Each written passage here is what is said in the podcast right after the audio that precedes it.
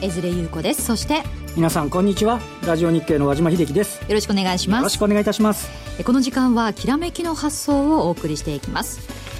ではここで日経平均株価全引けを確認していきます。81円80 32銭高い1万6046円62銭となりましたえー、朝方下げて始まりましたがプラスに転じ高いところでは1万6060円75銭をつける場面もありました。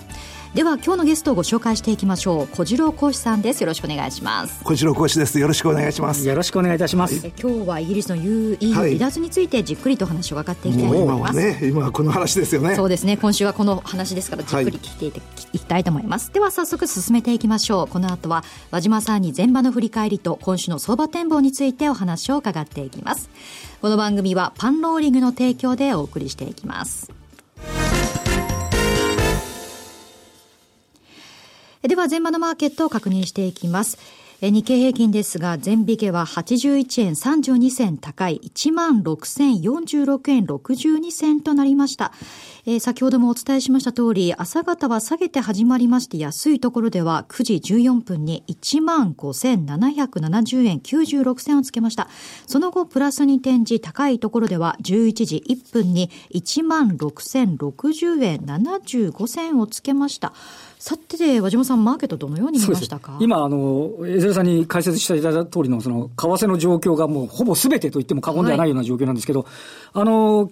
昨晩、えっ、ー、と、欧州市場もアメリカ株式市場も上昇して、えー、たんですけど、ただあの、えっ、ー、と、昨日のニューヨークダウの引け値は、えー、129ドル高なんですが、はい、昨日の午前中の段階で、あの、えっ、ー、と、東京市場昨日大幅高した、その要因というのが、えー、日曜日に伝わったアメリカ、えー、イギリスのその、えー、23日の国民投票で、えー、どうやら残留派が有利になる、はい、なった、なっているようだということを、えー、東京市場、昨日上昇あの上昇の要因として挙げられてたんですけど、で、それを受けて、えー、東京時間でのニューヨークダウの、えー、先物っていうのも買われてまして、昨日の午前中の段階だと190ドル高ぐらいだったんですね。えー、なので、130ドル高ぐらいのところはもうすでに織り込み済みということ。うん、それと、あともう一点、えっ、と、昨日の東京市場では104円台に、為替が安定して入ってたんですけど、はい、海外に行ったらまた103円台になってしまってる。えーえー、ここの部分がやや差し引きでは嫌気をされて、朝方は難聴に始まりましたと。で、下げ幅を拡大した場面では、あの、えっ、ー、と、円のドル円でいう高値っていうのは先週16日の木曜日、あのー、日銀の金融政策決定会合で何もありませんと。はい、で、黒田さんの、えー、記者会見のあたりが、えー、1ドル103円の55銭っていう高値があったんですけど、今日、ちなみに日経平均の安値近辺では、まさにこの103円55銭、面合わせの場面までありまして、えー、で、少し警戒感が高まったと。で、その後、えっと、まあ、よくわかんないですけど、急速に円がね、戻していって、円安方向に進んだので、プラスに転換して、えー、上げ幅も拡大と。ちなみに日経平均、昨日の取引時間中の高値は1万6000トンで35円ですけど、まあ、これも上回る場面ぐらいまであったということですが、えっと、その後、麻生さんが、安易な為替介入をしないというふうに発言が、はい、あったようでございまして、えー、また円が、あの、少しまた円高に進んで、株式市場も、まあ、伸び悩んで取引を終えたと。うん、まあ、いかんせん、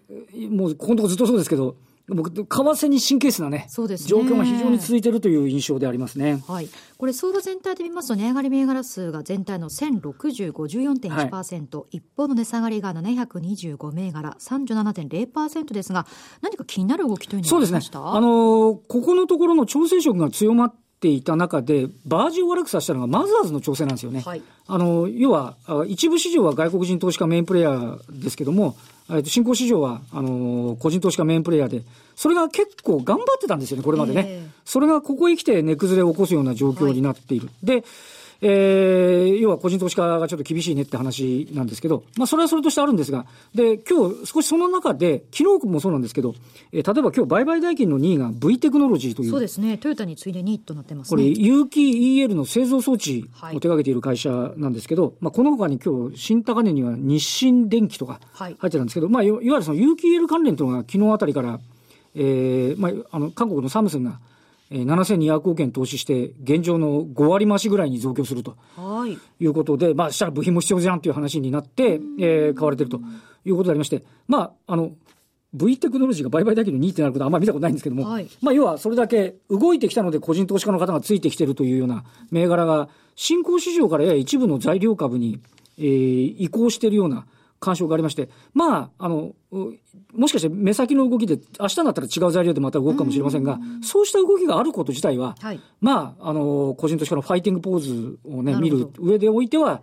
プラスの物色ではないかなという気がしますよね。なるほど。まあ、不安定、為替に振らされる不安定な相場の中でも何かこう、材料、好材料あれば何かやっていこうかなという感じですかね。でしょうかね。さて、今日火曜ですが、日経平均は今日はプラスなんですが、今週後半というのはどう見たらいいでしょうか？そうですね。あのー、先週の木曜日の段階で、4月の2番底の安値の切っちゃってるんですよね。はい、だからトレンドとするとまだ非常に不安定なので、ええ、まあ、なんといっても23日、これからあの、小次郎小さんに伺いますけれども、はい、ね、蓋が開けてみないと、実際本当に警戒するような動きに、仮に離脱に決まったとしてもですよ、はい、なるのか、ないしは、えー、残留っつったら、もろ手を挙げてみんな反発するのかっていうね、うん、その見見極めたいって話もどうそうですよね。残留だからといっても、問題というのはまあ残るわけですからね。危なっかしいのは、とりわけその、えっと、え、ど、あの、ポンド円だと、だいぶ少し円が落ち着いてきてるんですけど、はい、こドル円見る限りは、ちっとも、なんか、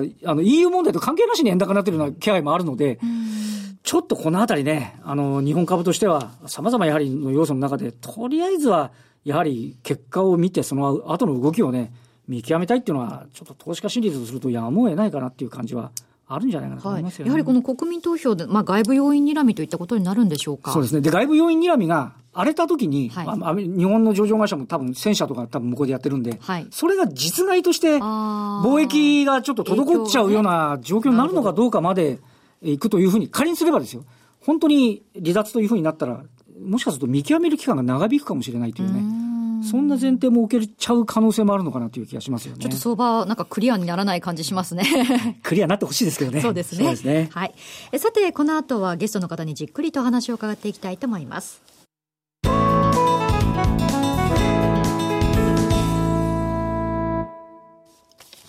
では改めまして今日のゲストをご紹介していきましょう小次郎講師さんですよろしくお願いしますはいよろしくお願いしますよろしくお願いいたしますさて今日は直前緊急企画ということで、はい、そうですね、イギリスの EU 離脱国民投票アンケート、はい、ということなんですよね。これはもう10年に20、10年、20年に1回のね、はい、えー、大きな政治的、経済的なイベントですけども、まあ、新聞雑誌ではね、ものすごく特集を組まれていろんな記事が出ておりますけど、やっぱりあの、そういったものは時々、誇張されてたり、偏ってたり、いろんなことがありますから、はい、えー、現地の人に聞くのが一番だということでですね、私はあの、塾生がいまして、その塾生を経由しまして、えー、現地の方から、まあ、直接の情報を仕入れておりますんで、はい、えー、今日はあ時間の限りご披露したいと思いますけども、ね、まず一番最初にですね、あの、意外となぜイギリスがユーロに加盟してないのと、ユーロをイギリスがなぜ使ってないのと、はい、えー、こういうことを知らない方がいらっしゃって、まあ、イギリスのね、あの、女王さんのあの、写真がね、えー、お札に載ってるのがなくなるのが嫌だとかね、まあ、そういうこと を言ってる方もいらっしゃいますけれども、ちょっとそこら辺からお話をさせてもらって、えー、今、ジョージ・ソロスが復活してきたっていうね、はい、えー、これがもう市場では話題なんですけど、はい、それが今この時期に出てきてることがどういう話になってるかってことをね、ちょっと解説をさせてもらいたいと思います。はい。そもそもは、そのユーロね、えー、できる前に、えー、欧州為替相場メカニズム、ERM っていうのがありましてね、えー、ここから、まあ、ユーロを作っていこうという流れがあったわけですけど、それにはイギリスも加盟してたんです。で、最初何をしたかっていうと、一つの通貨にする前に各国のレートを固定レートにしましょうと。変動相場制ではなくて固定相場制にしましょうというところからスタートしました。で、それにイギリスが1990年に参加したんですけど、その年に東西ドイツが合併しまして、まあ、ドイツの景気がすごく良くなりまして、マルクが買われました。ところが固定相場制ですから、えー、ポンドも買われたというようなことなんですけれども、その時、まあ、イギリスはそんなに景気が良くなかったんですね。景気が良くなかったのに、ポンドが固定相場制のために高くなった。それに目をつけたのが、ヘッジファンドの総帥、ジョージ・ソロスだったんです。まあ皆さんご存知だと思いますけど、ジョージ・ソロス対イギリスの中央銀行っていうね、まあ国と私的な集団が戦いまして、結果はご存知の通り、ジョージ・ソロスが勝ったというね、えー、ジョージ・ソロスが一大名前を挙げた事件ですけども、えー、そういうことがありまして、えー、イギリスはその事件で240億ドルを、240億ドルを損失したと。まあ、こんなふうに言われております。えー、その時に、えー、本当は、まあ、あドイツがね、助けてくれるんじゃないかとイギリスは期待してたんですよ。そうしたらドイツが一切協力してくれなかったってことを、まあ、未だにイギリスの人は根に持ってるんでね、えー、こういう話がありまして、えー、もうそれをきっかけとしまして、えー、ERM から離脱、ユーロ導入せずというような話になりましたんで、現在のこの EU から出るというね、えー、こういうことも、まあ、ここら辺からまあ、端を発してるってことがあるんですけども、そういうことがありましての、現在、突然、ね、ジョージ・ソロスがあ今まで、えー、引退してたと言ってたのが市場に復活しましたね。これ離脱ってことになりますと当然ポンドが下落する要素がありますんで、えー、イギリスの中央銀行としては買い介入を当然する準備をしていると思うんですけど、買い介入を準備するところにジョージ・ソロスが相手にいるとですね、これはまたその戦いのね、えー、2番目の戦いってことで非常にやりづらい。非常にやりづらい。ただ逆に言うと、私のところにはこれ、あくまで噂なんですけどね。あくまで噂なんですけども、今回、ジョージ・ソロスはイギリスを救うんじゃないかって言ってる人もいるんですよ。なぜかっていうと、もう本人85歳でね、はい、でもあとはもうね、えー、余生短いですよ。で、最後に、まあちょっとね、えー、今まで、えどちらかというとイギリスに大変なあの迷惑をかけたっていうのは、お名をかぶっておりますから、最後にそのね、英雄に。ええー、ちょっとね、イギリスのポンドが下落そうになったら、逆に、あの、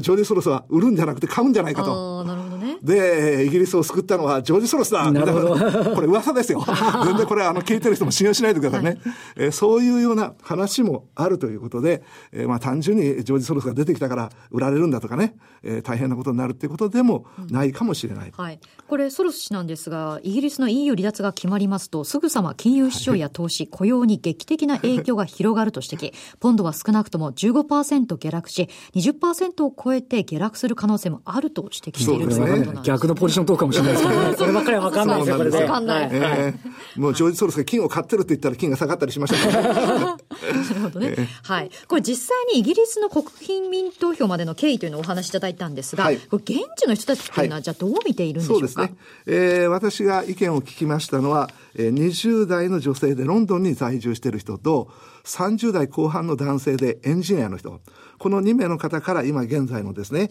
えー、現地の状態がどういう状態かということを聞きました。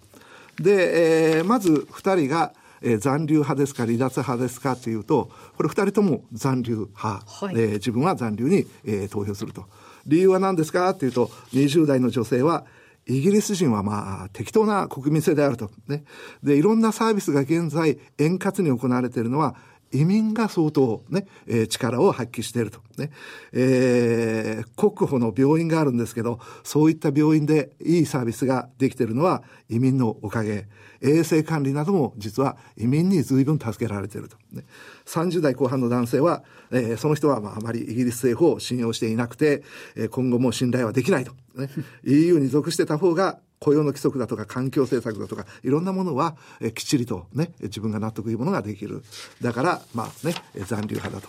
で周りの方はどんな意見が多いですか？20代女性はロンドンにいる人は圧倒的に残留が多い。そして30代後半の男性も自分の周りは残留が多いとね。えー、まあ、離脱派がいないんで残念なんですけども、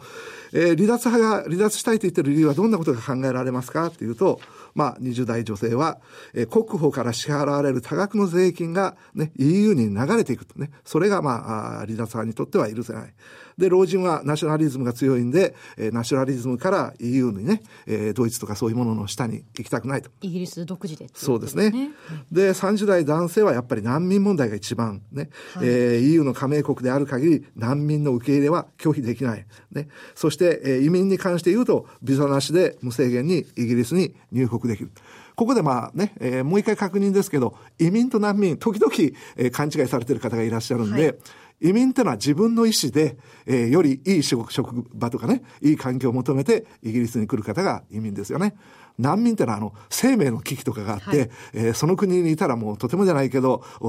安定した生活ができない。だから好むと好まざるとにかかわらず出なきゃいけないということでシリア、ね、そうですね、えー、難民認定されてる方が難民なんで時々一緒一緒くたにされますけど、うん、それはもう分けて、えー、考えなきゃいけない。はいで、まあ、難民問題に関しては EU に加盟され、加盟している間、EU からね、えー、指示が来て、えー、これだけ受け入れてくださいというと、それだけ受け入れざるを得ないということで、まあ、困ると。残留派が残留したい理由というものは、20代の女性は経済的にはもう何と言っても残留した方がいいことは分かってる。ポンドが弱くなるのは怖い。輸入製品が高くなる。30代後半の男性は、もし離脱してこれから EU と新たに貿易協定を再交渉になるとすると、関税がすごくかかるとか、イギリス経済に多大な損害が出てしまう恐れがあると。で、まあ自分の意見とか周りの意見は関係なしに、その二人がこの投票結果をどのように予想してますか？っていうと、20代の女性はもう全く均衡しているので、結果は読めません。ね、30代の男性は、えー、残留 えー、すると思いますと。で、その20代の女性もですね、現状では全く読めないんだけど、周りの若者の意見を聞いてると、残留すると言ってる人が多い。えー、30代の後半の男性は、通常イギリス人は変化を好まない。ですから、最終的にはおそらく残留するのが、えー、多いんじゃないかと。これ結果はもうわかりませんからね。あくまでこの二人の話なんで。で、EU を離脱したら経済はどうなると思いますかっていうと、もう二人とも絶対悪くなると。間違いなく悪くなるという意見で、その理由は、えー、20代の女性は、これから2年間かけて離脱の交渉をするわけですけども、まあ相手が EU28 カ国いるんで、そういう人がいろいろ意見を言えるような状態で、イギリス人に有利な離脱の条件は出てこない。ね。えー、30代後半の男性は、えー、信用低下でポンドの価値が下がる。えー、イギリスは輸出で多額な利益を得てるんで、えー、EU から離脱で関税が復活すると、イギリスの景気は悪化。ただ、EU もまだ多大な影響があるんで、EU の経済も悪くなるだろうと。どっちも悪くなるみたいな、ね、ことですね。で、えー、移民はあなたの周りで増えてますかっていうと、20代の女性は増えてる。30代の男性はそもそも多様な人種がいる町に住んでるんで、わからない。なるほどね。どっから来るのが多いかっていうと、移民の場合は、ルーマニア、ポーランド、ブルガリアなど、東ヨーロッパ、ね。はい、えー、その女性は、幼少期はベビーシッターがスロバキア人、家の清掃に来る人がハンガル、ハンガリー人、裕福なうちなんですかね、うん、えー、細かい仕事をちゃんとできるのは移民の人だと。うん、で、30代後半の男性は EU ならポーランド、EU 外だとインド、中国、ネパール、まあいろんな国から移民が来てると。で、移民の増加の問題点は何ですかっていうと、20代の女性は困ってない。ね。えー、学校や病院が移民に占拠されるっていうね、人がいるけども、自分は困ってない。30代後半の男性は、えー、国民健康保険のサービスの財政難、住宅不足、こういったことは移民が多いためだと報道報道されてるけども、実際には違うと。移民がスケープゴードにされてる。うん、政府の打ち出した緊縮財政政策のために予算が取れないというだけで、えー、移民のせいじゃないと。で、移民によって良くなっていることがもしあればっていうと、まあ、20代女性はサービスが向上している。はい、30代後半の男性は、仕事に対する態度とか心構えっていうのは移民の人の方が高い。例えば、ポーランド人はすごく勤勉。うん、それで成功してる。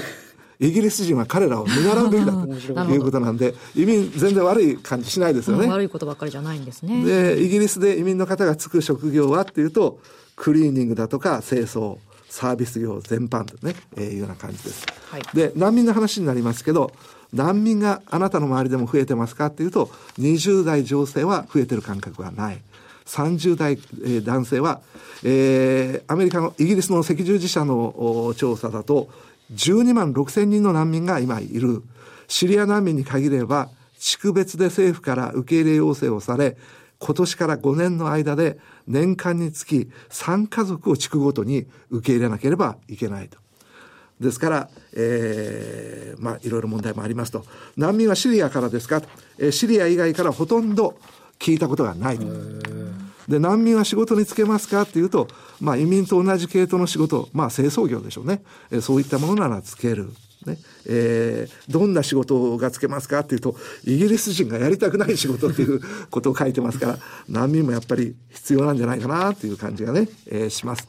難民の暮らしぶりは極めて貧困。同じ場所に閉じ込められている。イギリスにやってきた時は無一文。最初、5年間は住宅のね、えー、住宅を与えられるんだけど、はい、5年経つと出ていかなきゃいけない。はい、で、5年経って出ていく時に、イギリスは住宅難なんで、はい、その自分で働いて住宅を探すってことが非常に困難で。高いんですよね、借りるのもね。そうなんだ。そのせいで、まあ、難民の方がだんだん不老者になっていくと、それで治安が悪くなってくるという可能性がありますね。はい今イギリスの治安はどうですかというとほんの少し悪くなってるっていうのが意見で、はい、えー、難民が増えて犯罪率が上がってるんですかっていうと、ね、まあそうじゃなくて、実際はね、ロンドンで働いて生活してると、難民よりもイギリス人の方に悪い人が多い まあこんなことを言っております。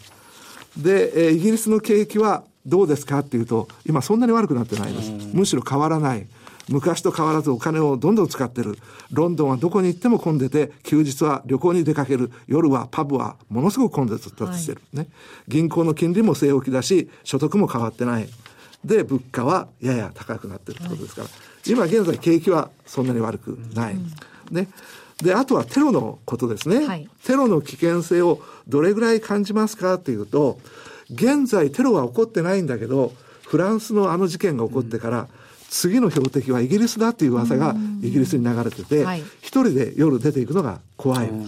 で、テロ事件は起こってないんだけど、テロを未然に防ぎましたみたいなね、テロの計画なんとかしましたみたいな話はたくさん出てるんで、やっぱり不安感はあると。ね。こういったのが私が調査した結果でございます。なるほど。実際のね、声ですしね、若い人たちっていうのはこういうふうに考えてるんだなっていう、ねはい、年配の方があの離脱が多いんですよね。そうだからね。そそこがところがどうですか、ね、投票率は間違いなく高いと言ってました。あそうですか。やっぱ若い人も行くと。なるほど。だから若い人が投票率に行かないというのは、今回のケースではほとんど考えられない。なるほど。うんまあ、雨になったらもしかしたらちょっとね、出 出にくくなるかもしれないですけど、まあ、興味は皆さん持ってるということでね、行方がどうなるかというのはね、はい、まあ、イギリスだけではなく、まあ、日本にはね、貿易的にも影響ありますからね、気になるところですね。はい、では、ここでパンローリングからお知らせがあります。パンローリングでは、毎年5000名の参加者が集まる投資戦略フェアが、大阪で10月15日土曜日に開催されます。10月15日土曜日です。